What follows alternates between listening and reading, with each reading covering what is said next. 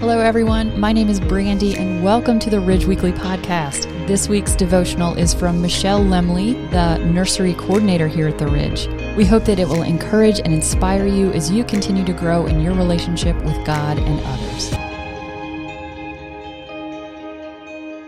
This past Sunday, we had the privilege of watching 20 people be baptized at the Ridge. Insert cheering and hollering here. It was so inspiring to witness this step in the journey of faith for so many people and in such a public way. Each person shared a bit about their journey and what has led them to this point. I was overwhelmed to hear such personal, raw stories being told. Several moments in these stories hit home for me. The ones that resonated most had to do with the person feeling like they had been a lukewarm Christian it can be easy to settle into a routine of showing up on Sunday, singing the songs, and maybe even being moved by the message, then going home and not thinking about it again until next Sunday. One of those being baptized mentioned that she found herself only praying when things were hard, when she needed something.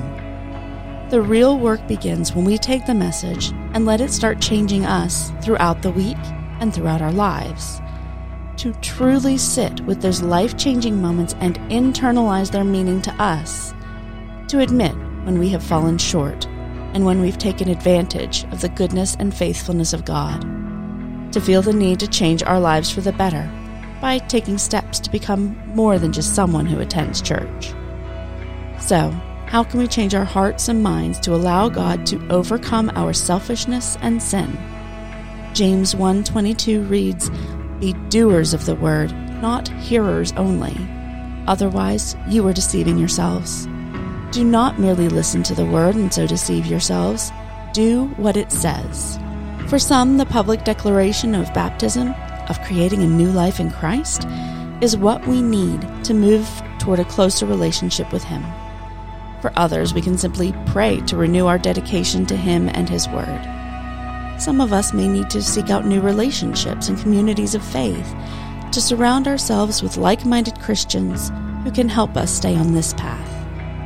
Whatever your needs, I encourage you to take a step closer to Him.